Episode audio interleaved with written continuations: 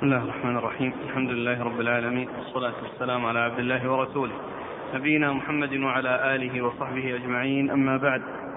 قال الإمام الحافظ أبو عيسى الترمذي يرحمه الله تعالى في جامعه باب ما جاء في وصف صلاة النبي صلى الله عليه وعلى آله وسلم بالليل. قال حدثنا إسحاق بن موسى الأنصاري قال حدثنا معا قال حدثنا مالك عن سعيد بن أبي سعيد المقبري عن أبي سلمة أنه أخبره أنه سأل عائشة رضي الله عنها كيف كانت صلاة رسول الله صلى الله عليه وعلى آله وسلم بالليل في رمضان. فقالت ما كان رسول الله صلى الله عليه وسلم يزيد في رمضان ولا في غيره على إحدى عشرة ركعة. يصلي أربعا فلا تسأل عن حسنهن وطولهن ثم يصلي أربعا فلا تسأل عن حسنهن وطولهن ثم يصلي ثلاثا فقالت عائشة فقلت يا رسول الله أتنام قبل أن توتر؟ فقال يا عائشة إن عيني تنامان ولا ينام قلبي. قال أبو عيسى هذا حديث حسن صحيح. بسم الله الرحمن الرحيم. الحمد لله رب العالمين. وصلى الله وسلم وبارك على عبده ورسوله نبينا محمد وعلى آله وأصحابه أجمعين. أما بعد فيقول الإمام أبو عيسى الترمذي رحمه الله في جامعه باب ما جاء في وقت صلاة النبي صلى الله عليه وسلم بالليل أي كيفية صلاته وبيان مقدار الصلوات التي يصليها في الليل. وصلاة الرسول صلى الله عليه وسلم في الليل لم تتجاوز ثلاث عشرة ولم تنقص عن سبع. فهي يعني إما ثلاث عشرة وإما إحدى عشرة وإما تسع وإما سبع. هذا هو الذي ثبت عن رسول الله صلى الله عليه وسلم في كيفية صلاته أو في مقدار صلاته. فلم يزد فيها عن ثلاث عشرة ولم ينقص فيها عن سبع. ولكن الغالب أو الذي جاء في الأحاديث أنه ما كان يزيد على 11 كما جاء في حديث عائشة هذا الذي ذكره المصنف أن أبا سلمة بن عبد الرحمن لما سأل عائشة عن صلاة رسول الله صلى الله عليه وسلم في رمضان قالت ما كان يزيد في رمضان ولا غيره على 11 ركعة يصلي أربعا فلا تسأل عن حسنهن وطولهن ثم يصلي أربعا فلا تسأل عن حسنهن وطولهن ثم يصلي ثلاثا ثم يصلي ثلاثا. و آه، قولها عن أربع. قالوا يحتمل أن تكون هذه الأربع مسرودة وأنها موصولة ويحتمل أن تكون مفصولة بأن يكون بين كل اثنتين سلام بين كل اثنتين سلام ويكون ذكر الأربع يعني الإشارة إلى تماثلها وتناسبها آه الأربع الأولى على يعني على هيئة يعني كأنها أطول ثم ثم التي تليها يعني تكون كذلك. وقد اختلف العلماء هل هذا من قبيل الموصول أو من قبيل المفصول. فمنهم من قال بالوصل ومنهم من قال بالفصل. وقد ثبت عن النبي صلى الله عليه وسلم الفصل من قوله ومن فعله. أما من قوله ففي قوله صلى الله عليه وسلم صلاة الليل مثنى مثنى أي يسلم من كل ركعتين. وأما فعله ففي حديث ابن عباس لما صلى مع النبي صلى الله عليه وسلم في بيته الليلة التي بات فيها عند خالته ميمونة فإنه صلى اثنتين اثنتين اثنتين وهي مفصولة. وعلى هذا فالوصل فالفصل أولى من الوصل. والوصل جاء في هذا الحديث على سبيل الاحتمال وجاء في حديث آخر الذي كان يصلي تسعا فلا يجلس إلا بعد الثامنة ثم يذكر الله عز وجل ثم يقوم إلى التاسعة ويأتي بها ثم يتشهد ويسلم. الحاصل أن الوصل ثبت من فعله وأن الوصل آه، وأن الوصل ثبت من فعله وأن الفصل ثبت من قوله وفعله فهو أولى وذلك أن الإنسان إذا كان يسلم من كل ركعتين فيكون أمكن له في آه، آه، الحصول على ما يريد بين تلك التكبيرات وبين تلك التسليمات. وبخلاف ما إذا حصل الطول فإنه لو طرأ عليه شيء واحتاج كذا يحتاج إلى أن يقطع إلى أن ينهي بعض الركعات وأن يترك الشيء الذي كان عازما على الاستمرار. أما استمرار عليه أما إذا كان يسلم ركعتين فإنه عندما يسلم يفعل الشيء الذي يريد أن يفعله. نعم. ثم يصلي ثلاثا. ثم يصلي ثلاثا. يعني آه، قيل إنها قيل إنها مفصولة. قيل إنها مفصولة. هي اثنتين وواحدة. اثنتين وواحدة. ويحتمل أن تكون أيضا متصلة. نعم. فقال لكنها مسرودة ليست كالمغرب. مسرودة ثلاث متواصلة. سردا. يعني بحيث يتشهد مرة واحدة. عند السلام. فقالت عائشة وقلت يا رسول الله أتنام قبل أن توتر؟ قال قالت عائشة قلت يا رسول الله أتنام قبل أن توتر؟ قال إن عيني تنامان ولا ينام قلبي. يعني معناه أنه لا ينتقض وضوءه يعني فلا ينتقض وضوءه بذلك النوم. بخلاف غيره فإنه ينتقض وضوءه وهذا من خصائصه عليه الصلاة والسلام. هو الآن صلى ثلاث وهي وتر. كيف؟ الثلاث الأخيرة. نعم كان يعني انه انه انه كان صلى بعضها ثم نام ثم قام وأتى بالباقي. نعم. قال حدثنا إسحاق بن موسى الأنصاري. إسحاق بن موسى الأنصاري ثقة أخرج له مسلم, والترمذي والنسائي مسلم والترمذي والنسائي وابن ماجه. عن معن. عن معن بن عيسى ثقة أخرج له أصحاب الكتب الستة. عن مالك عن مالك بن أنس إمام دار الهجرة المحدث الفقيه. احد أصحاب المذاهب الأربعة المشهورة من مذاهب السنة وحديث أخرجه أصحاب الكتب الستة. عن سعيد بن أبي سعيد سعيد بن أبي سعيد المقبري ثقة أخرجه أصحاب الكتب الستة. عن أبي أبي سلمة بن عبد الرحمن بن عوف ثقة أخرجه أصحاب الكتب الستة. عن عائشة عن عائشة رضي الله عنها أم المؤمنين الصديقة بنت الصديق وهي واحدة من سبعة أشخاص عرفوا بكثرة الحديث عن النبي عليه الصلاة والسلام. قال أبو عيسى هذا حديث حسن صحيح. قال حدثنا إسحاق بن موسى الأنصاري قال حدثنا معن بن عيسى قال حدثنا مالك عن ابن شهاب عن عروة عن عائشة رضي الله عنها أن رسول الله صلى الله عليه وآله وسلم كان يصلي من الليل إحدى عشرة ركعة يوتر منها بواحدة فإذا فرغ منها اضطجع على شقه الأيمن. ثم ورد أبو عيسى هذا الحديث عن عائشة رضي الله عنها من طريق آه، الزهري عن عن عن, عن عروة بن الزبير آه، عن أم المؤمنين عائشة رضي الله عنها وهو مثل الذي قبله إلا أنه آه، ذكر أنه صلاة من الليل 11 ركعة يوتر بركعة واحدة ثم يضطجع على شقه الأيمن. وهو حديث وهو صحيح إلا أن ذكر الاضطجاع فيه يعني شاذ لأن الاضطجاع إنما هو ثابت بعد ركعتي الفجر.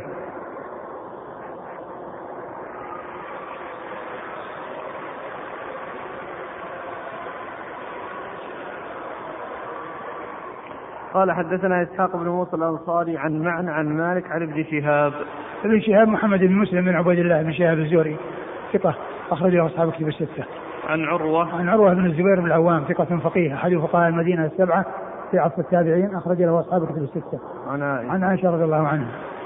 قال حدثنا قتيبة عن مالك عن ابن شهاب نحوه. نعم. قتيبة قتيبة هو بن سعيد بن جميل من طريق البغلاني ثقة أخرجه أصحاب كتب الستة. قال أبو عيسى هذا حديث حسن صحيح. قال رحمه الله تعالى باب منه قال حدثنا أبو كريب قال حدثنا وكيع عن شعبة عن أبي جمرة الضبعي عن ابن عباس رضي الله عنهما أنه قال كان النبي صلى الله عليه وعلى آله وسلم يصلي من الليل ثلاث عشرة ركعة. قال أبو عيسى هذا حديث حسن صحيح. وأبو جمرة الضبعي اسمه نصر بن عمران الضبعي. ثم ورد أبو عيسى باب منه. يعني مما يتعلق بصلاته في الليل لأن الأول فيه 11 وهذا فيه 13 وأورد حديث ابن عباس الذي يقول فيه أنه كان يصلي من الليل 13 ركعة يصلي 13 ركعة وجاء عنه تفصيلها أنها اثنتين اثنتين اثنتين يعني ست مرات اثنتين ثم يأتي بواحدة التي يوتر بها. فقد جاء عنه إجمالا وتفصيلا لهذه الثلاث عشر ركعة. نعم.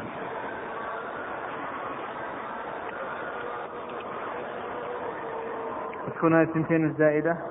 يعني آه، الثنتين الزائدة قيل يعني أنها ركعتي العشاء وقيل إنها الركعتين الخفيفتين اللتين يأتي بهما قبل صلاة الليل فيكون هذا هو التوفيق بينه وبين 11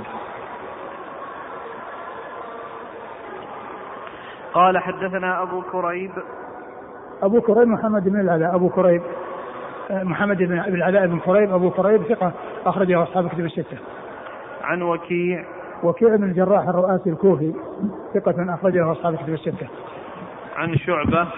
عن شعبة بن الحجاج الواسطي ثم البصري ثقة أخرجه أصحاب كتب الستة. عن عن أبي جمرة الضبعي. عن أبي جمرة الضبعي هو نصر بن عمران. الضبعي وهو ثقة أخرج له أصحاب كتب الستة. وأبو جمرة هو مشهور بكنيته أبو جمرة وهو يروي عن ابن عباس. وممن يروي عن ابن عباس أبو حمزة آه، أبو حمزة القصاب.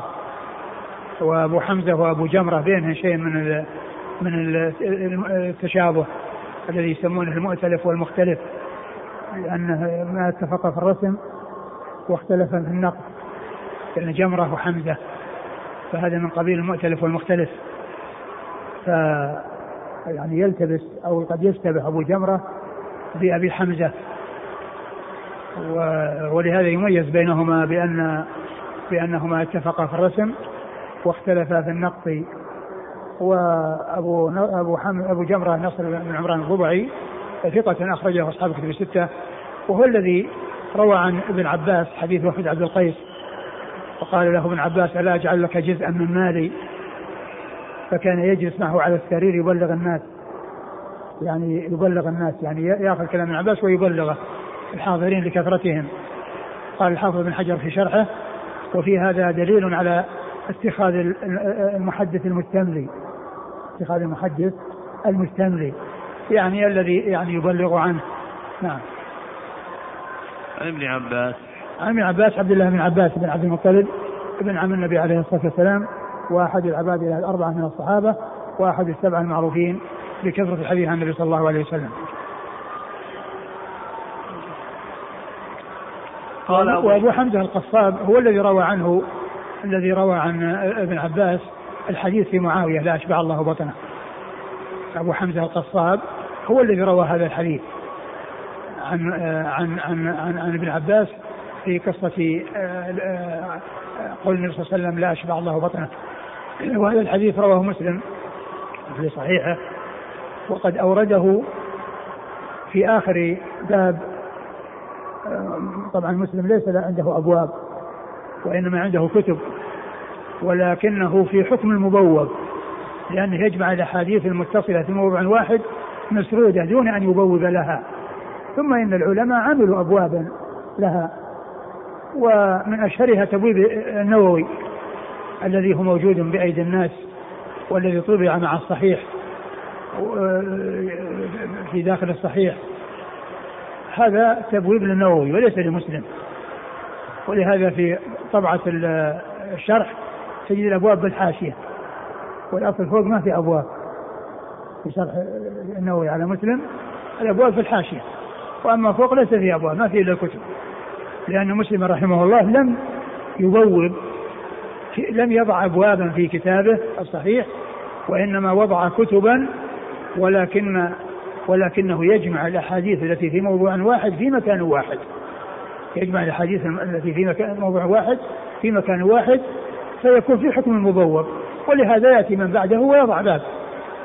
يضع باب يطابق هذه المجموعة من الأحاديث. ولهذا تختلف. يعني النووي قال إن الناس إنهم وضعوا الناس أبواب له أبواب وأنهم يعني فيها شيء من التفاوت وأنه حرص على أن يضع أبوابا تكون يعني مناسبة وأن تكون مطابقة يعني لل, لل والآن الموجود يعني ضمن الصحيح ومطبوع في في وسط الصحيح من الأبواب هي عمل النووي وليست عمل مسلم. وليست عمل مسلم آه، رحمه الله. نعم.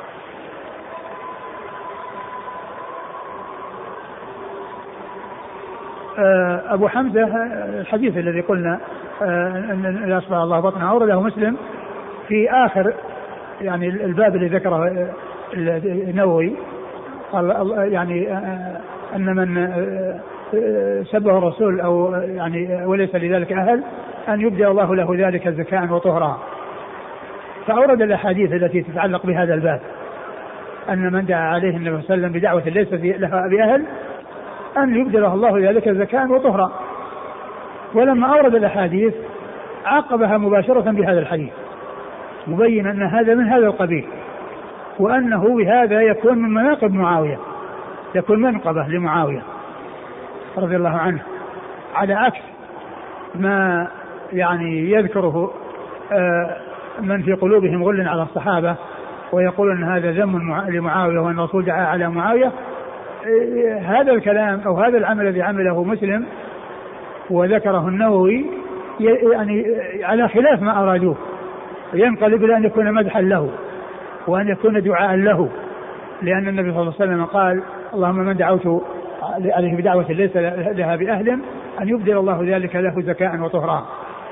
وقد أورد جملة من الأحاديث آخرها الحديث الذي فيه يتيمة أم سليم التي كان النبي صلى الله عليه وسلم قد رآها من قبل ثم أرسلته بحاجة إلى النبي صلى الله عليه وسلم ورآها قد تغيرت.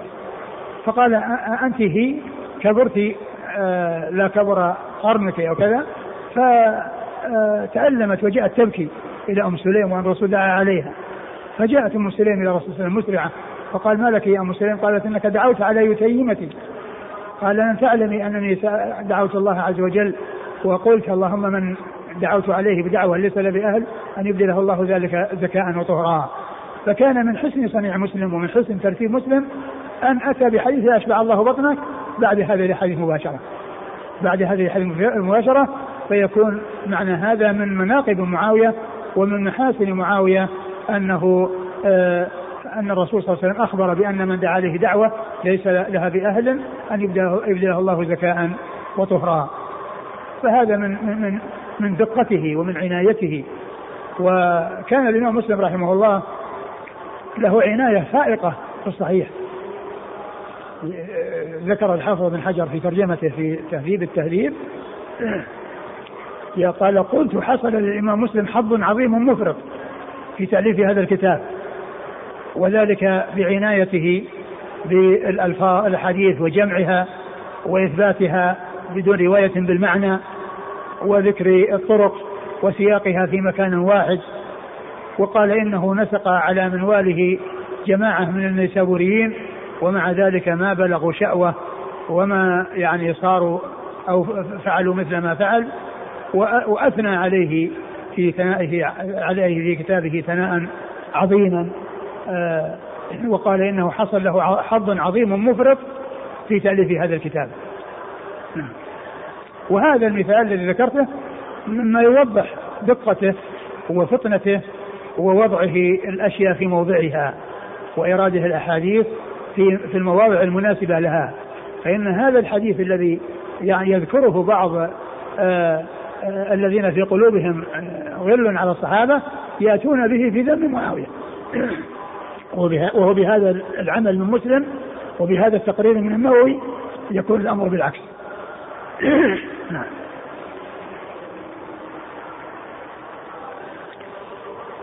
قال رحمه الله تعالى باب منه. قال حدثنا هناد قال حدثنا أبو الأحوص عن الأعمش عن إبراهيم عن الأسود بن يزيد عن عائشة رضي الله عنها أنها قالت كان النبي صلى الله عليه وسلم يصلي من الليل تسع ركعات. قال وفي الباب عن أبي هريرة وزيد بن خالد والفضل بن عباس رضي الله عنهم. قال أبو عيسى حديث عائشة حديث حسن صحيح غريب من هذا الوجه. ثم ورد باب منه. يعني من صلاة النبي صلى الله عليه وسلم ولكنه أفرده لأنه يتعلق بالتسع. لأن الأول يتعلق ب عشر والثاني يتعلق ب عشر والثالث يتعلق بتسع والثالث يتعلق بتسع هذا فاوت بينها في الأبواب لأن كل باب يدل على صفة معينة. آه، أولها الإحدى عشر ثم ثانيها الثلاث عشرة ثم هذه الثالث التسع وأنه كان صلى الله عليه وسلم يصلي تسعا. يعني لا يجلس إلا بعد الثامنة كما جاء في بعض الروايات المفصلة. ثم يعني يدعو يصلي على النبي صلى الله عليه وسلم ثم يقوم إلى التاسعة ثم بعد ذلك يتشهد ويسلم. وهذا فيه الوصل ثبوت الوصل عن رسول الله صلى الله عليه وسلم. ثبوت الوصل يعني صلاها موصولة لأنه لا يجلس إلا بعد الثامنة. نعم. بعد الثامنة ثم ثم يعني يذكر الله عز وجل ويصلي على النبي صلى الله عليه وسلم ثم ينهض إلى الثالثة. يعني بتشهدين. دون تشهد نعم. تشهدين دون سلامين بسلام واحد. تشهدين بسلام واحد. قال حدثنا هناد. هناد هو ابن السري أبو السري ثقة أخرج له البخاري في خلق أفعال العباد ومسلم وأصحاب السنة. عن أبي الأحوص. أبو الأحوص سلام بن سليم الحنفي. ثقة أخرجه أصحاب كتب الستة. عن الأعمش الأعمش سليمان بن مهران الكاهلي الكوفي ثقة أخرجه أصحاب كتب الستة. عن إبراهيم عن إبراهيم وهو بن يزيد بن قيس النخعي ثقة أخرجه أصحاب كتب الستة. عن الأسود عن الأسود يزيد. الأسود بن يزيد ثقة أخرجه أصحاب كتب الستة. عن عائشة عن عائشة أم المؤمنين رضي الله عنها وقد مر ذكرها. قال وفي الباب عن أبي هريرة أبو هريرة عبد الرحمن بن صخر الدوسي صاحب رسول الله عليه الصلاة والسلام وأكثر الصحابة حديثا. وزيد بن خالد. زيد بن خالد الجهني أخرج حديثه أصحاب الكتب الستة. والفضل بن عباس. والفضل بن عباس بن عبد المطلب ابن عم النبي عليه الصلاة والسلام وأكثر وأكبر أولاد العباس ورديفه عليه الصلاة والسلام من من من مزدلفة إلى منى في حجة الوداع وحديثه أخرجه أصحاب الكتب الستة. قال أبو عيسى حديث عائشة حديث حسن صحيح غريب من هذا الوجه. ورواه سفيان الثوري عن الأعمش نحو هذا حدثنا بذلك محمود بن غيلان قال حدثنا يحيى بن آدم عن سفيان عن الأعمش نعم ورواه سفيان الثوري سفيان بن سعيد بن مسروق الثوري ثقة أخرجه أصحاب كتب الستة. عن الأعمش الأعمش مر ذكره. حدثنا بذلك محمود بن غيلان. محمود بن غيلان الدمشقي ثقة أخرجه أصحاب كتب الستة إلا أبا داود. عن يحيى بن آدم. يحيى بن آدم ثقة أخرجه أصحاب كتب الستة. عن سفيان. سفيان هو الثوري نعم. عن الأعمش. قال أبو عيسى وأكثر ما روي عن النبي صلى الله عليه وسلم في صلاة الليل ثلاث عشرة ركعة مع الوتر وأقل ما وصف من صلاته بالليل تسع ركعات. أما كون هذا آخر ما وصف به صلى الله عليه وسلم بالليل 13 مع الوتر هذا هو الواقع. وجاء فيها حديث منها حديث ابن عباس الذي مر ذكره. واما أقلها فإن أقلها سبع كما ثبت في صحيح مسلم وغيره أن أقل شيء أه، أنه سبع أنه صلى سبعا. عمل فيها مثل ما عمل في التسع. يعني بعد السادسة جلس فذكر الله ثم قام إلى السابعة وتشهد بعدها وسلم نعم. قال رحمه الله تعالى باب إذا نام عن صلاته بالليل صلى بالنهار قال حدثنا قتيبة قال حدثنا أبو عوانة عن قتادة عن زرارة بن أوفى عن سعد بن هشام عن عائشة رضي الله عنها أنها قالت كان النبي صلى الله عليه وعلى آله وسلم إذا لم يصل من الليل منعه من ذلك النوم أو غلبته عيناه صلى من النهار ثنتي عشرة ركعة.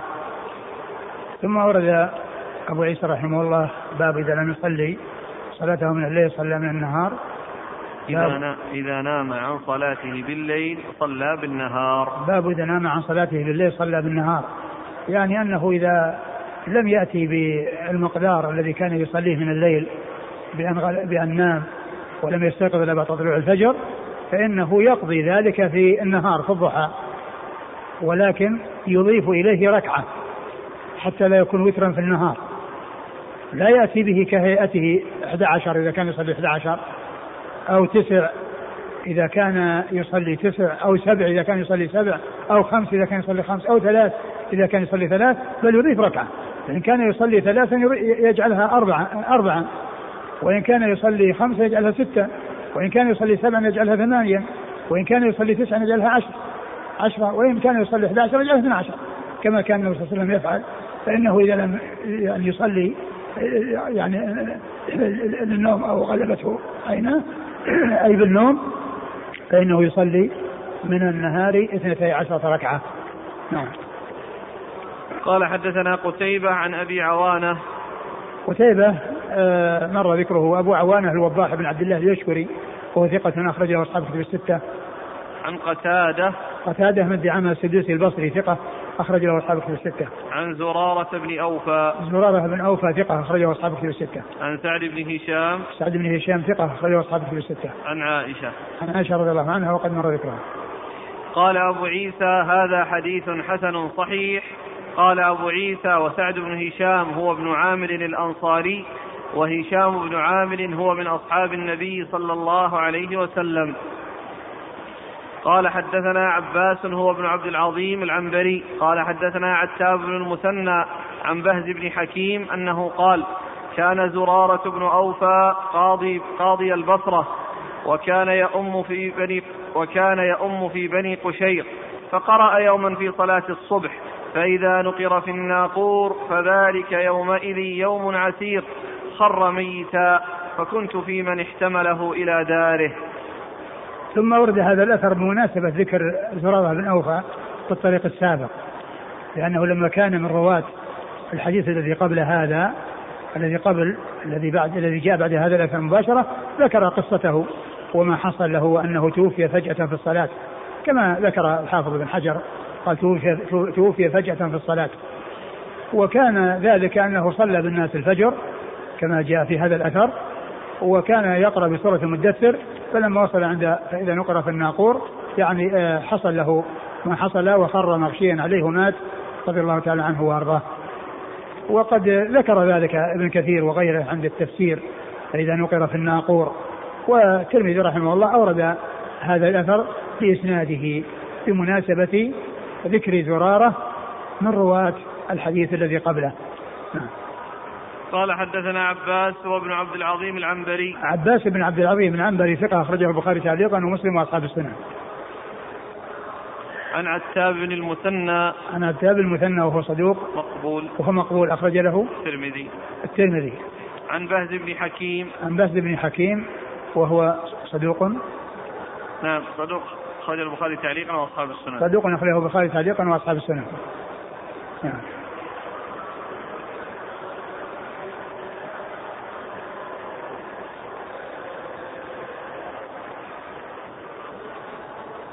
هنا في الحديث تقول منعه من ذلك النوم أو غلبته عيناه. يعني شك من الراوي. غلبته عيناه يعني بالنوم. السائل يقول كيف تغلبه العينين وسبق أن عيني تنامان ولا ينام قلبي؟ نعم ولا ينام قلبه والعين تنامان. يعني حصل يعني مثل قوله النوم. قال يعني لنوم أو غلبته عيناه يعني بالنوم. وقد ذكر العلماء الجواب عن عن هذا وذكر الشيخ أحمد شاكر من وجهين الجواب عن هذا يعني كونه آه، تنام عيناه ولا ينام قلبه. وجابوا قصة كونه صلى صلى يعني بعد قام بعد طلوع الشمس هو أصحابه وصلوا الفجر. وقال أن هذا يعني لا تنافي بين هذا لأن هذا يتعلق بالقلب وهذا يتعلق بالعين. والذي يتعلق بالعين وكونه يعني يحصل لها ما يحصل النوم. حصل آه، أن آه، آه، تأخر إلى بعد طلوع الشمس. وأما في قلبه وأنه لا يحصل له شيء فإنه لا يحصل له شيء. إشكال أحمد شاكر أو أو الشارح؟ الشارع يقول قال النووي فإن قيل كيف نام النبي صلى الله عليه وسلم عن صلاة الصبح حتى طلعت الشمس يعني ليلة التعريس مع قوله إن عيني تنامان ولا ينام قلبي فجوابه من وجهين أصحهما وأشهرهما أنه لا, من لا منافاة بينهما. لأن القلب إنما يدرك الحسيات المتعلقة به كالحدث والألم. يعني وهذا كونه يعني لا يحدث. يعني يتنام ولا ينام قلبي يعني أنه لا يحصل منه حدث. لأنه يحس يعني بهذا. نعم. ولا أن القلب أن القلب يدرك. الحسيات المتعلقة به نعم. كالحدث والألم. أي نعم كالحدث والألم نعم. ونحوهما. ولا يدرك طلوع الفجر وغيره مما يتعلق بالعين وإنما يدرك ذلك بالعين والعين نائمة وإن كان القلب يقظان. نعم. هذا الأول وهو الذي رجحه والثاني؟ الثاني أنه كان له حالان أحدهما ينام فيه القلب وصادف هذا الموضع والثاني لا ينام وهذا هو الغالب من أحواله وهذا التأويل ضعيف والصحيح المعتمد هو الأول. يعني ضعيف لأنه يعني فيه أن أن القلب ينام في بعض الأحوال. والحديث قال فيه أن قلبي تنام ولا ينام قلبي. يعني فوصف القلب بأنه ينام في بعض الأحوال هذا ينافي آه، أو لا لا يطابق مقتضى الحديث. نعم.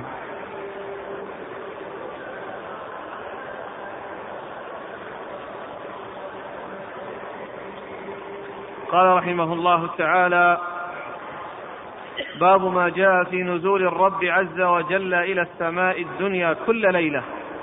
قال حدثنا قتيبة قال حدثنا يعقوب بن عبد الرحمن الإسكندراني عن سهيل بن أبي صالح عن أبيه عن أبي هريرة رضي الله عنه أن رسول الله صلى الله عليه وآله وسلم قال ينزل الله إلى السماء الدنيا كل ليلة حين يمضي ثلث الليل الأول فيقول أنا الملك من ذا الذي يدعوني فأستجيب له؟ من ذا الذي يسألني فأعطيه.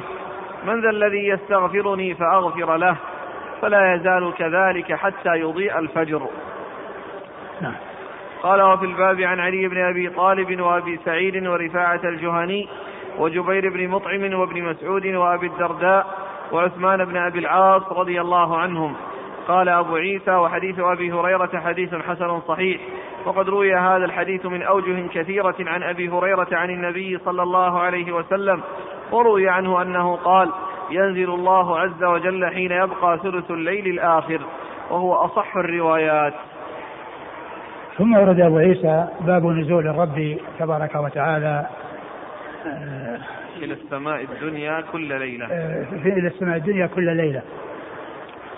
هذا الحديث هذه الترجمة تدل على أو تدل على أورد فيها أبو عيسى هذا الحديث الذي جاء عن جماعة من الصحابة وهو حديث النزول. وهو من حديث الصفات الذي يوصف الله عز وجل بما جاء في الحديث من النزول على وجه يليق بكماله وجلاله دون أن يتصور أو يتخيل تشبيه أو تكييف. لأن الذات لا يعلم كنهها فلا يعلم كيفية اتصافها بالصفات. وكما هي هو من قواعد القواعد في العقيدة الكلام في في الصفات فرع عن الكلام بالذات. فكما أنه يثبت لله ذات لا تشبه الذوات وتثبت صفاته له على وجه لا تشبه صفات المخلوقين. فكما أن ذاته لا تشبه ذوات المخلوقين فإن صفاته لا تشبه صفات المخلوقين. بل صفات الباري تليق بكماله وجلاله وصفات المخلوقين تليق بضعفهم وافتقارهم. والإثبات عند أهل السنة يكون مبنيا على التخلص من شيئين متضادين وهما التعطيل والتمثيل. التعطيل والتمثيل فأهل السنة يثبتون ولا يعطلون. فهم مثبتة يعني غير معطلة. ومع إثباتهم فهم منزهة لا مشبهة. المعطلة المشبهة أثبتوا وشبهوا. حصل منهم شيئان. أثبتوا وشبهوا. قالوا لله صفات كصفاتنا كصفات المخلوقين فأثبتوا وشبهوا. فالإثبات حق والتشبيه باطل.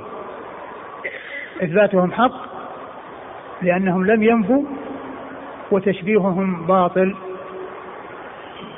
والمعطلة نزهوا وعطلوا.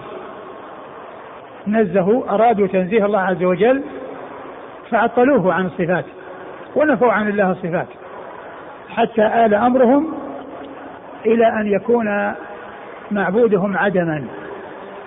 كما قال أبو عمر بن عبد البر في كتابه التمهيد قال إن الذين يعني ينفون الصفات يصفون المثبتة بأنهم مشبهة. يصفون المثبتة بأنهم مشبهة. قال وهم أي المعطلة عند من أقر بها نافون للمعبود. نافون للمعبود. الذين ينفون عن الله الصفات يؤول الأمر إلى أنه لا وجود للمعبود عندهم. وقد حصل لهم آه، التشبيه من جهتين المعطلة مشبهة والتشبيه حصل لهم من جهتين. إحداهما أنهم تصوروا ما تصوروا أن هناك صفة إلا وفقا لما, لما هو مشاهد من المخلوقين. فمن أجل ذلك فروا عن الإثبات خوفا من التشبيه ولكن النتيجة أنهم فروا من تشبيه سيء إلى تشبيه أسوأ وهو التشبيه بالمعدومات. التشبيه بالمعدومات. تصوروا تصورا باطلا أنه لا يكون إثبات إلا مع تشبيه فأعرضوا عن التشبيه عن عن, عن الإثبات. وصاروا إلى التعطيل. فصارت النهاية أنهم شبهوا الله بالمعدومات. لأنه إذا قيل ليس بكذا وليس بكذا وليس بكذا وليس بكذا إذا لا وجود له. لا وجود له. ولهذا قال ابن القيم في مقدمة النونية إن المعطل يعبد عدما والمشبه يعبد صنما. المعطل يعبد عدما والمشبه يعبد صنما. يعبد عدما لأنه لا وجود المعبود يقول ليس بكذا ليس بكذا وكل نبي وكل ما يضاف الله عز وجل ينفى لا يتصور وجود ذات مجرد في جميع الصفات. لا يتصور وجود ذات مجرد عن جميع الصفات. هذا الكلام ذكره ابن عبد البر الذي هو قوله وهم عندما نقر بها نافون المعبود ذكره في التنفيذ وقد أورده الذهبي في كتابه العلو وقال بعد أن أورده قلت صدق والله. قلت القائل هو الذهبي صدق والله. أي ابن عبد البر في كلامه إن إنهم نافون المعبود. قال فإن الجهمية مثلهم كما قال حماد بن زيد. إن جماعة قالوا في دارنا نخلة. جماعة قالوا في دارنا نخلة. فقيل لهم ألها عسب؟ قالوا لا. ألها خوص؟ قالوا لا. ألها قنو؟ قالوا لا. ألها ساق؟ قالوا لا. وكل صفة من صفات النخل تذكر لهم يقولونها لا توجد في هذه النخلة اللي في دارهم قيل إذا ما في داركم نخلة. إذا ما في داركم نخلة. ما دام أنها ليس لها ساق وليس لها قوس وليس لها كذا وكل صفات النخل معدومة فيها إذا لا وجود لهذه النخلة. فكذلك الذي يقول إن الله ليس بسميع ولا بصير ولا حي ولا ولا إلى آخره النتيجة أنه لا وجود له. قلت صدق والله فإن الجهمية مثلهم كما قال حماد بن زيد إن جماعة قالوا في دار النخلة فيسألون عن عن عن صفات النخل الموجودة في في تلك النخلة فيقولون لا. فالنتيجة قال إذا ما في ذلكم نخلة إذا ما في ذلكم نخلة الحاصل أن الصفات تثبت على ما يليق بالله سبحانه وتعالى. والمعطلة نزهوا وعطلوا والمشبهة أثبتوا وشبهوا وأهل السنة أثبتوا ونزهوا. أثبتوا ونزهوا كما قال الله عز وجل ليس كمثله شيء وهو السميع البصير فإن هذه الآية الكريمة جمع فيها بين النفي والتنزيه بين الإثبات والتنزيه. الإثبات في قوله هو السميع البصير والتنزيه في قوله ليس كمثله شيء. فإذا له سمع لا كالأسماع له سمع لقوله سميع وبصر لقوله بصير ولا كالأسماع لقوله ليس كمثله شيء. فإثبات مع تنزيه فجمعوا بين الحسنيين وتخلوا من الإساءتين. الحسنيين اللتين هما الإثبات والتنزيه. الإثبات الذي عند المثبتة المشبهة والتنزيه اللي عند المعطلة. وتركوا الإساءتين اللي عند المعطلة والمشبهة. الإساءة اللي عند المشبهة هي التمثيل والإساءة التي عند المعطلة هي التعطيل والنفي. وقولهم إنه لا يتصور وجود آه، آه، صفة إلا على وفق ما نشاهده ونعاينه هذا كلام باطل. فإن فإنه قد وجد في المخلوقات. مثل مثل مسألة الكلام.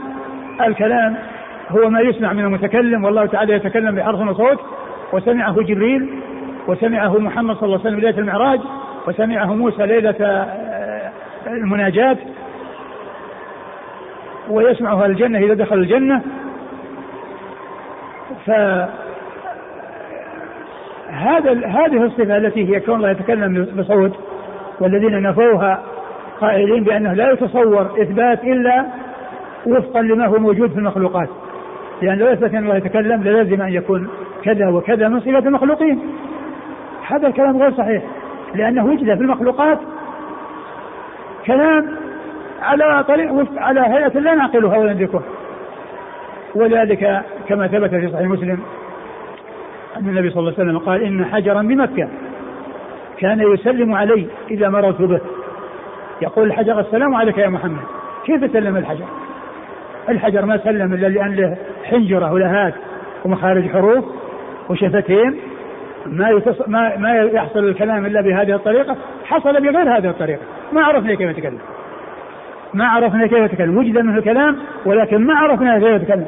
فإذا كان هذا مخلوق من مخلوقات الله. وجد منه الكلام وما عرفنا كيف يتكلم. فالله عز وجل يتكلم. ولا نعلم كيف يتكلم. ولا يلزم أنه إذا أثبتنا يكون لا يتصور أن يكون مثلنا فهذا كلام حصل من الحجر وليس على طريقة نعقلها وليست مطابقة للشيء الذي نشاهده بالنسبة لنا.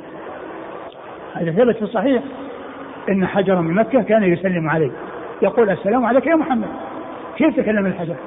الحجر ما تكلم إلا لهلهات وشفتين ومخارج حروف اذا إذا كان هذا مخلوق وجد منه الكلام. على طريقة لا نعقلها ولا ندركها إذا الله عز وجل موصوف بالكلام ويتكلم على طريقة لا نعقلها ولا ندركها.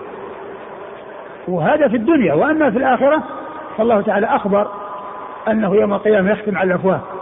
فتتكلم الأيدي والأرجل والجلود بما كان يعمل الإنسان. كيف تكلمت الجلود؟ ما تكلم الجلود إذا طلع لها لسان وشفتين ولهات ومخارج حروف؟ أنطقها الله لا ينطق كل شيء. أنطقها الله الذي أنطق كل شيء. فقولهم أنه لا يتصور إثبات إلا وفقا لما هو مشاهد مخلوقات هذا مما يوضح هذا يعني هذا الذي ذكرته من الكلام آه، من الحجر والكلام من الأيدي والأرجل والجلود يوم القيامة يبين بطلان هذا الزعم وهذا التصور. وكذلك يقال في النزول. النزول صفة تابعة للذات. والذات لا ندرك كنهها فلا ندرك كيفية النزول. ولا يقال إن الله عز وجل إذا نزل يخلو منه العرش ولا يبقى فوق العرش إله بل الله عز وجل هو فوق عرشه وينزل. فوق عرشه وينزل لكن ما نعقل كيفية النزول. ولا يقال إن المخلوقات تحويه فإن المخلوقات ضئيلة أمام عظمة الله عز وجل. وهي مثل ما جاء عن ابن عباس كالخردلة. المخلوقات كالخردلة في كف واحد منا. ومعلوم أن الواحد منا لا يكون في حدا في الخردلة ولا يدخل في الخردلة. فالله عز وجل لا يكون تحويه المخلوقات بل هو فوق العرش ومباين المخلوقات وينزل كيف يليق به وما عرفنا كيفية الذات فلا نعرف كيفية الصفات فنحن نثبت ولا نشبه ولا نكيف ولا نعطل. كما هي طريقة أهل السنة إثبات بلا تشبيه وتنزيه بلا تعطيل ولا تحريف ولا تأويل. بل على حد قول الله عز وجل ليس كمثل شيء وهو السميع البصير. نعم. الحديث عن أبي هريرة. حديث أبي هريرة قال ينزل ربنا ينزل الله ينزل الله إلى السماء حين يبقى حين كل ليلة حين يمضي ثلث الليل كل ليلة حين يمضي ثلث الليل الأول. حين يمضي ثلث الليل الأول. وجاء في بعض الروايات وقال الترمذي إنها صح الذي أنه في آخر الليل في الثلث الأخير من الليل في الثلث الأخير من الليل. ومعلوم ان ان أن الشمس تظهر على أناس وتغيب عن أناس. ويكون عند ناس ليل وعند ناس نهار.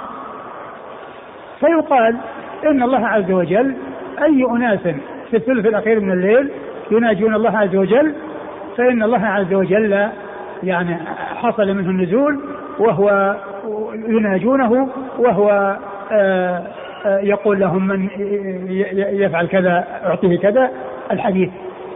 فلا يقال إن هذا يعني خاص بجهة دون جهة بل كل من يناجي الله عز وجل في أي في ثلث الليل الآخر من الليل في أي مكان من الأرض فإنه يناجي الله وقد حصل ذلك النزول. نعم. فيقول أنا الملك من ذا الذي يدعوني فأستجيب له؟ من ذا الذي يسألني فأعطيه؟ من ذا الذي يستغفرني فأغفر له؟ فلا يزال كذلك حتى يضيء الفجر. نعم. عن يعقوب بن عبد الرحمن الإسكندراني. يعقوب بن عبد الرحمن الإسكندراني ثقة. أخرجه أصحابه في الستة إلى ابن ماجه.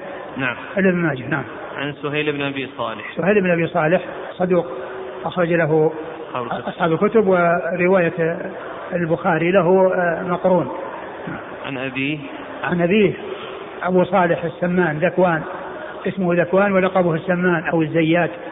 كان يجلب الزيت أو السمن فوصف أو لقب بذلك. يعني آه، من أجل المهنة.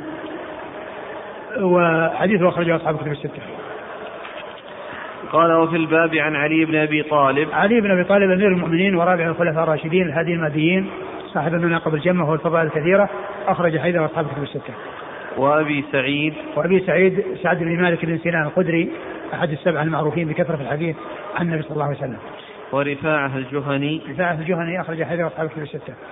النسائي وابن ماجه النسائي وابن ماجه وجبير بن مطعم. جبير بن مطعم النوفلي أخرج حيدر أصحابه في الستة. وابن مسعود. وابن مسعود الهذلي أخرج حيدر أصحابه في الستة. وأبي الدرداء. وأبو الدرداء آه، عويمر وأخرج حيدر أصحابه في الستة. وعثمان بن أبي العاص.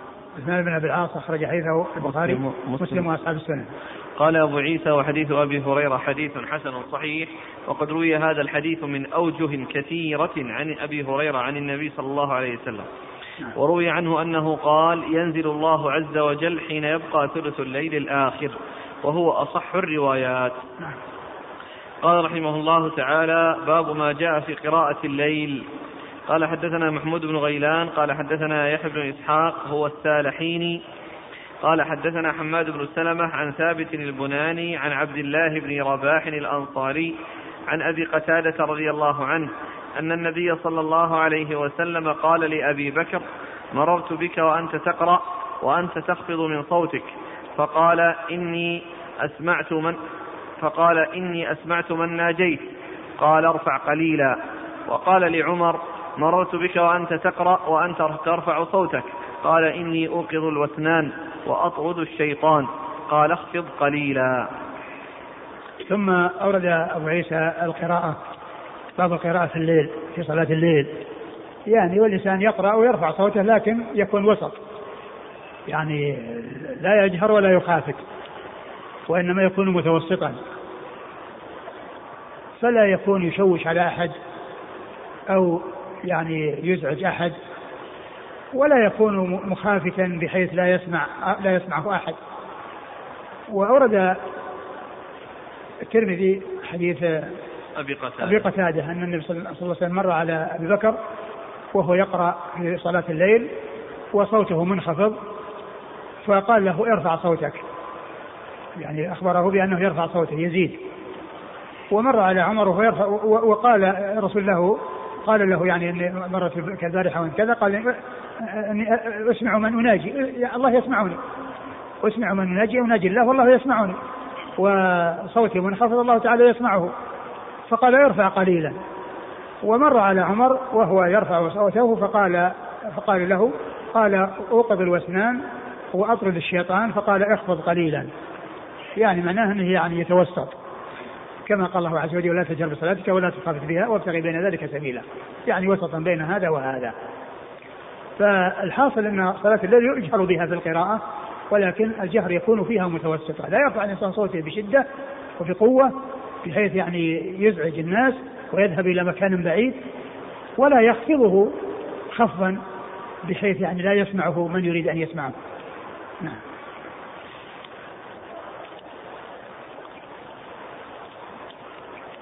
قال حدثنا محمود بن غيلان نعم مر عن يحيى بن إسحاق هو السالحيني. يحيى بن إسحاق هو صدوق خرجه مسلم وأصحاب السنة. صدوق خرجه مسلم وأصحاب السنة. عن حماد بن سلمة. حماد بن سلمة بن دينار ثقة أخرجه البخاري تعليقا ومسلم وأصحاب السنة.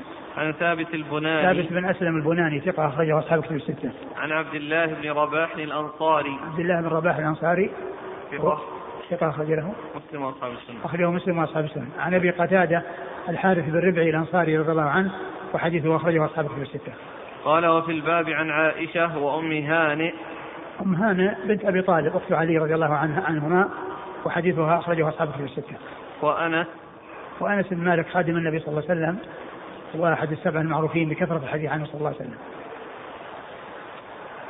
وأم سلمة وأم سلمة هند بنت أبي أمية أم المؤمنين حديثها أخرجه أصحاب في الستة. وابن عباس وابن عباس مر ذكره.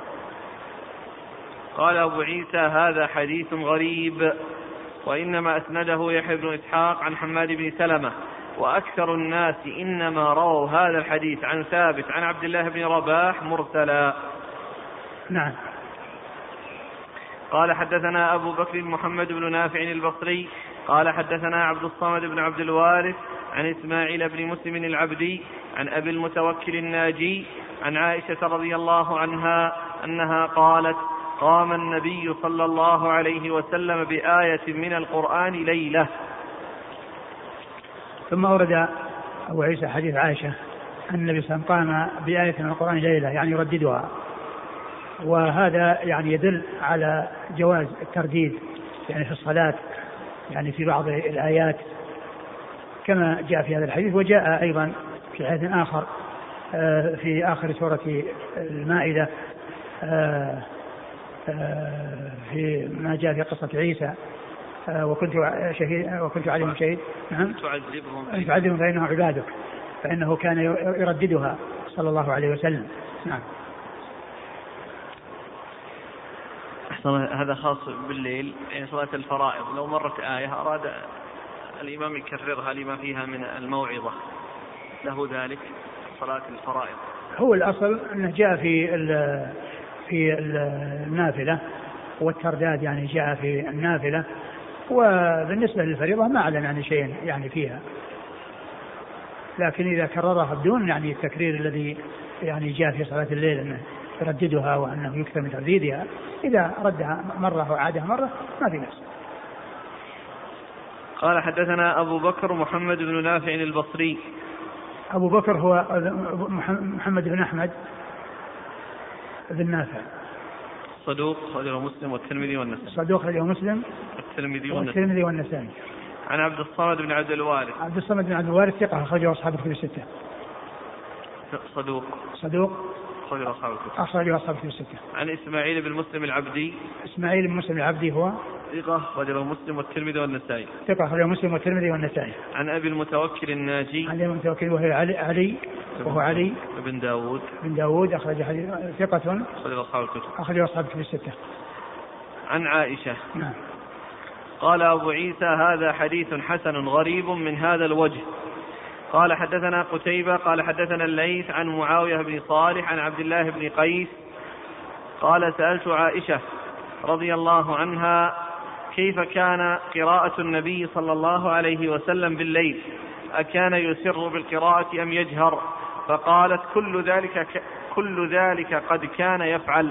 ربما أسر بالقراءة وربما جهر. فقلت الحمد لله الذي جعل في الأمر سعة. ثم ورد أبو عيسى هذا الأثر عن عائشة عن في في قراءة النبي صلى الله عليه وسلم في صلاة الليل هل كانت سرا أو جهرا؟ فقالت كل ذلك فعل يعني حصل منه هذا وحصل منه هذا. فدل على أن الأمر في ذلك واسع إذا جهر فإن ذلك سنة وإن أسر فإن ذلك سنة. لكن الغالب والأصل في صلاة الليل أنه يجهر في هذا القراءة لكن على وجه لا يؤذي أحدا. ولا يوقظ نائما أو يشوش على أحد نعم قال حدثنا قتيبة عن الليث الليث بن سعد المصري ثقة فقيه أخرج له أصحاب الكتب الستة. عن معاوية بن صالح معاوية بن صالح بن حجير وهو صدوق له أوهام أخرجه البخاري في جزء القراءة ومسلم وأصحاب السنة. آه، آه، صدوق أخرجه البخاري في جزء القراءة ومسلم وأصحاب السنة. عن عبد الله بن أبي قيس. عن عبد الله بن أبي قيس وهو ثقة أخرجه البخاري في المفرد ومسلم وأصحاب السنة. ثقة أخرجه البخاري في الأدب المفرد ومسلم وأصحاب السنة. عن عائشة. عن عائشة رضي الله عنها.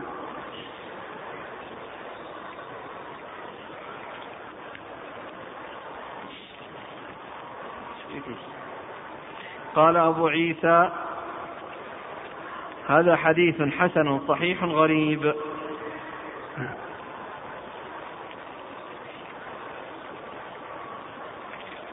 قال رحمه الله تعالى باب ما جاء في فضل صلاة التطوع في البيت.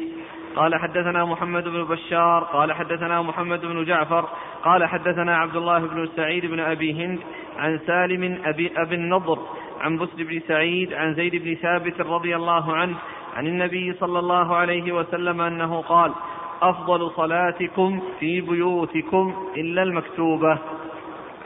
ثم ورد أبو عيسى باب فضل صلاة التطوع في البيوت. فضل صلاة التطوع. ما جاء في فضل صلاة التطوع في البيت. ما جاء في فضل صلاة التطوع في البيت. أي أن الصلاة في البيت أفضل وقد جاء في ذلك الحديث عن أفضل صلاة الرجل في بيته أفضل المكتوبة. وجاء في هذا الحديث بهذا المعنى. وهذا يدل على أن التطوع في البيوت أنه مستحب وأنه مطلوب. وأن تكون البيوت محلا للعبادة ومحلا للصلاة. ولهذا جاء في الحديث لا تجعلوا بيوتكم قبورا ولا تتخذوا قبري عيدا لأن لا تتخذوا بيوتكم قبورا يدل على شيئين أن ما يدفن فيها الموتى ولا تترك فيها القراءة فتعامل معاملة المقابر التي ليست محلا للقراءة.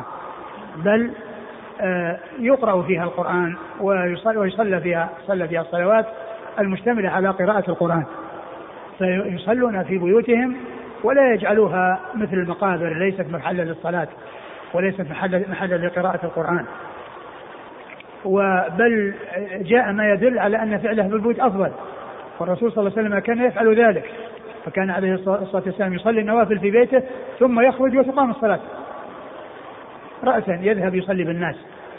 ثم إذا فرغ من صلاته ذهب إلى البيت يصلى فيه. فهذا هو الأصل في أفعاله. والمعروف في أفعاله عليه الصلاة والسلام. وأما قوله فهذا الحديث الذي فيه أن صلاة الرجل في بيته أفضل إلا المكتوبة. فالمكتوبة هي أنها تؤدى في المساجد. وأما النوافل فإن الأفضل فيها أن تكون في البيوت. ثم يقال بالنسبة للمدينة وهو أن الإنسان هل إذا صلى في المسجد النبوي والصلاة فيه بألف ثم ذهب وصلى في بيته. والنبي صلى الله عليه وسلم قال صلاة الرجل في بيته أفضل من المكتوبة. يدلنا على أنه يحصل أكثر من الألف. لأنه قال صلاة الرجل في بيته أفضل من المكتوبة. وهو صلى الله عليه وسلم يصلي في بيته ثم يخرج في الصلاة. ثم إذا سلم رجع إلى بيته وصلى فيه النافلة. فدل ذلك على أنه يكون هناك ثواب أكثر من الثواب الذي يكون في المسجد. فهذا وهذا إنما يكون لمن صلى في المسجد. أما من كان في المدينة ولا يأتي للمسجد النبوي فلو صلى في بيته لا يقال أن صلاته أفضل من صلاة المسجد النبوي لأنه ما كان يأتي المسجد النبوي حتى يكون يحصل شيئا أفضل منه. ولكن من حصل الجماعة فيه ثم وأتى بالنفل في بيته هذا هو هذا هو يحصل الأفضل. وإنما تكون أفضل من صلاته في مسجده الذي صلى فيه. إذا صلى الإنسان في مسجد مساجد المدينة ثم صلى في بيته تكون أفضل من صلاته في ذلك المسجد. ومن صلى في مسجد الرسول صلى الله عليه وسلم ثم ذهب وصلى في بيته تكون أفضل من صلاته في مسجد الرسول صلى الله عليه وسلم. نعم. قال حدثنا محمد بن بشار. محمد بن بشار هو الملقب بن دار ثقة أخرج أصحاب في الستة وهو شيخ الأصحاب في الستة. عن محمد بن جعفر. محمد بن جعفر هو الملقب غندر. وهو ثقة أخرج أصحاب في الستة. عن عبد الله بن سعيد بن أبي هند. عن عبد الله بن سعيد بن أبي هند وهو ثقة أخرج له وهو صدوق وهم أخرج أصحابه في الستة. صدوق ربما وهم أخرج أصحابه في الستة. عن سالم أبي النضر. عن سالم أبي النضر وهو ثقة أخرجه أصحاب كتب الستة. عن بسر بن سعيد. عن بسر بن سعيد وهو ثقة أخرجه أصحاب كتب الستة. عن زيد بن ثابت. عن زيد بن ثابت رضي الله عنه أخرج حديثه أصحاب كتب الستة. قال وفي الباب عن عمر بن الخطاب عمر بن الخطاب رضي الله عنه أمير المؤمنين وثاني الخلفاء الراشدين الهاديين المهديين صاحب المناقب الجمة والفضائل الكثيرة وحديثه اخرجه أصحاب كتب الستة. وجابر بن عبد الله. جابر بن عبد الله الأنصاري رضي الله عنهما صحابي بن صحابي وهو أحد السبعة المعروفين بكثرة الحديث عن النبي صلى الله عليه وسلم. وأبي سعيد وأبي هريرة وابن عمر وعائشة وعبد الله بن سعد. وعبد الله بن سعد أخرج حديثه. أبو داود والترمذي بن ماجه. أبو داود والترمذي وابن ماجه. وزيد بن خالد الجهني. وزيد بن خالد الجهني أخرج حديثه أصحاب كتب الستة. قال أبو عيسى حديث زيد بن ثابت حديث حسن. نعم. وقد اختلف الناس في روا في راويه في رواية هذا الحديث. نعم. فروى موسى بن عقبة وإبراهيم بن أبي النضر عن أبي النضر مرفوعا. ورواه مالك بن أنس عن أبي النضر ولم يرفعه. وأوقفه بعضهم والحديث المرفوع أصح. وقد اختلف الناس في رواية هذا الحديث فروى موسى بن عقبة. موسى بن عقبة المدني ثقة أخرجه أصحاب كتب الستة. وإبراهيم بن أبي النضر. وإبراهيم بن أبي النضر هو صدوق في أبو داود. صدوق أخرجه أبو داود. عن أبي النضر مرفوعا. عن أبي النضر مر ذكره. ورواه مالك بن أنس عن أبي النضر ولم يرفعه. وأوقفه بعضهم والحديث المرفوع أصح. نعم. قال حدثنا إسحاق بن منصور قال أخبرنا عبد الله بن نمير عن عبيد الله بن عمر عن نافع عن ابن عمر رضي الله عنهما عن النبي صلى الله عليه وسلم أنه قال صلوا في بيوتكم ولا تتخذوها قبورا.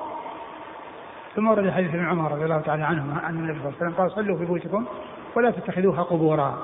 يعني لا تجعلوها مثل المقابر التي ليست محلا للصلاة بل صلوا فيها. ولا تجعلوها شبيهة بالمقابر التي لا يصلى فيها. فقوله صلوا في بيوتكم ولا تتخذوا ولا تتخذوها قبورا يعني تتخذوها لا تتخذوها قبورا يحتمل شيئين. أحدهما أنه لا أنه لا يدفن الموتى في البيوت. وقد ذكر الذهبي في ترجمة عبد الله بن لهيعة في سير أعلام النبلاء أن الدفن في البيوت من خصائصه صلى الله عليه وسلم. أن الدفن في البيوت من خصائص النبي صلى الله عليه وسلم فلا يقاس عليه غيره وأن الناس يدفنون في البيوت بل هذا من خصائصه صلى الله عليه وسلم. وأما غيره فإنهم يدفنون في المقابر ولا يبنى عليهم ولا يدفنون في بيوت. وك وأيضا آه، معناه أنه أنها لا تخلى آه، البيوت من الصلاة بحيث تكون شبيهة بالمقابر بل يصلى فيها ولا تكون كالمقابر التي ليست محل للصلاة. نعم. قال حدثنا إسحاق بن منصور. إسحاق بن منصور هو الكوسج ثقة أخرجه أصحاب كتب الستة إلا أبا داود. عن عبد الله بن نمير. عبد الله بن نمير ثقة أخرجه أصحاب كتب الستة. عن عبيد الله بن عمر. عبيد الله بن عمر العمري وهو ثقة أخرجه أصحاب كتب الستة. عن نافع. عن نافع مولى بن عمر ثقة أخرجه أصحاب كتب الستة. عن عبد الله بن عمر رضي الله عنهما وقد مر ذكره. قال أبو عيسى هذا حديث حسن صحيح. نعم. انتهى الباب. والله أعلم وصلى الله وسلم وبارك على أبيه ورسوله نبينا محمد وعلى آله وأصحابه أجمعين. جزاكم الله خيرا وبارك الله فيكم ونفعنا الله بما قلتم. يقول قال النووي في شرح صحيح مسلم آه عن قوله إن عيني تنامان ولا ينام قلبي إن هذا من خصائص الأنبياء كلهم ليس لنبينا فقط صلوات الله وسلامه عليه. هل هذا صحيح؟ ما أعرف يعني شيء يعني في هذا. ما أعرف.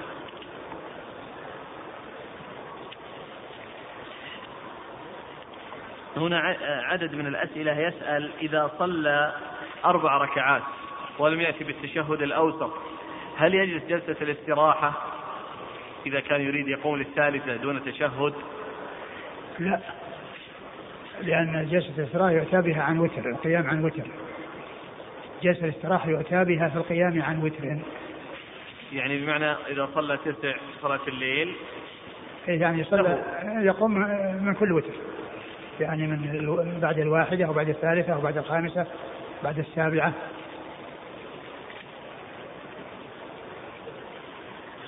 يقول شيخنا الفاضل ذكر شيخ الإسلام في الفتاوى أن عذاب القبر قد قد يسمعه الله لمن شاء من عباده. وهذا شيء مشاهد وقع لبعض الناس. أليس في هذا معارضة أو مخالفة لحديث يسمعه كل شيء إلا الثقلين؟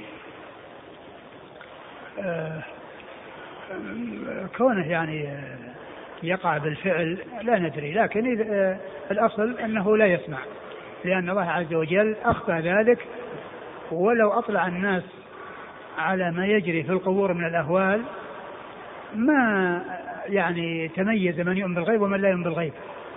ولا صار الناس في حالة لا يرتاحون فيها في نوم ولا في أكل ولا شرب ولا نعيم.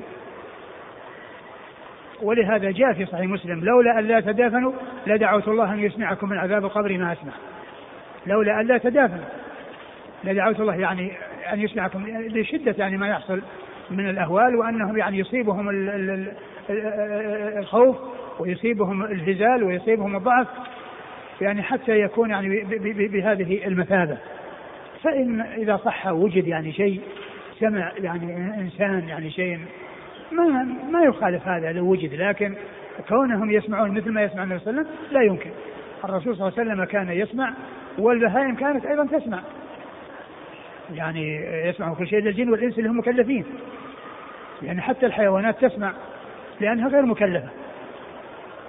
ولهذا ذكر يعني ذكر عن شيخ الإسلام ابن تيمية أنه كان يقول إن الخيل إذا كان أصابها يعني آه، كانوا إذا أصابها آه، احتباس الطعام في بطنها يعني يأتون بها عند قبور من قبور جماعة من الكفار حتى يحصل لها يعني كذا فيحصل لها انطلاق يعني انطلاق ما في بطنها بسبب يعني ما تسمعه من التعذيب ومن الأصوات المزعجة. فالبهائم تسمع. ولهذا قال يسمع كل شيء الجن والإنس. وإذا كان قد حصل يعني أشياء يعني معينة آه، بأن سمع الإنسان يعني من من قبر أو كذا ما ما يقال إنه ينافي قوله صلى الله عليه وسلم آه، آه، يسمع كل شيء الإنس والجن. لأنهم ما يسمعون مثل ما يسمع النبي صلى الله عليه وسلم ولا يسمعون مثل ما تسمع البهائم. يقول يسأل عن تعبير سمعه من بعض الأشخاص قال إن نبي الله موسى عليه الصلاة والسلام سمع الله حينما كلمه بكل جوارحه وليس بسمعه فقط. كيف يكون يعني الجوارح يسمع فيها يسمع لسان برجله ويسمع في يده في, في, في مكان السمع. أقول سمع سمع الإنسان يسمع يسمع بحاسة السمع. هذا هو هذا هو المعروف. لا يقال ان إن الجوارح إنها تسمع. الجوارح كل شيء له وظيفة. الأذن تسمع والعين ترى واليد تأخذ وتعطي والرجل تمشي وكل شيء له ما يناسبه. لكن لا يقال إن السمع يكون بالجوارح لأن هذا من علم الغيب. وما يثبت إلا بدليل ولا نعلم فيه دليلا والأصل أن السمع إنما يكون بالسمع. يقول فضيلة الشيخ إذا قيل لي ما هو الدليل على قولك إن الله في نزوله لا يخلو منه العرش فبماذا أجيب؟ يقال إن الله عز وجل ليس كالمخلوقين الذين إذا حصل منهم نزول يعني يكون فيه آه، ترك لما هم عليه وانتقال إلى مكان آخر بحيث يخلو المكان. الله عز وجل فوق العرش عال على خلقه. مستوى على عرشه فوق خلقه لا يكون داخلا في المخلوقات ولا يكون حالا فيها. إذا النزول على وجه يليق به بحيث لا يكون داخلا في المخلوقات لأن المخلوقات هي ضئيلة أمام عظمة الله عز وجل فلا تحويه ولا يكون في شيء مخلوق. فالمخلوقات لا تحل بالله والله تعالى لا يحل في المخلوق. الله مباين للمخلوقات فلا يحل فيها ولا تحل فيه فلو قيل أنه يخلو منه العرش لا المعنى الذي يقاربه يقاربه يقابله فاسد وهو أنه يكون تحويل المخلوقات والمخلوقات المخلوقات لا تحويل اذا الله تعالى فوق العرش وهو ينزل لأننا ما عرفنا كيفية الذات حتى نعرف كيفية نزولها وهذا يقول فضيلة الشيخ حفظك الله سمعت من أحد العلماء قال في نزول الله عز وجل إلى السماء الدنيا لا يكون لا يكون فوقه فوقه شيء فهل هذا صحيح؟ نعم يعني لا يكون فوقه شيء يعني بحيث يعني يكون داخل في المخلوقات. نعم الله تعالى فوق كل شيء وليس فوقه شيء. الله تعالى فوق كل شيء وليس فوقه شيء. وهذا يقول هل يمكن أن نقول أن الله تعالى بعد ذهاب الثلث الأخير يصعد؟ ما ما نتكلم إلا بما ورد. أقول ما نتكلم ورد النزول. وكما عرفنا أن الليل يعني موجود باستمرار ويكون النهار عند أناس والليل عند أناس. وكل من كان في آخر الليل فإن وهو يناجي الله عز وجل فهو وقت النزول الإلهي. وهذا مثل ما جاء مثل ما جاء في الشمس إنها إذا غابت تذهب تحت العرش. وهي تذهب من أناس وتنتقل إلى أناس. تذهب من أناس وتنتقل إلى أناس. يعني تكون غابت عن اناس وظهرت على أناس. فهي متصفة بهذه الصفة. لا يقال إنها في بلد إذا غابت عنه راحت العرش وإنما هي في مجراها تسجد تحت العرش.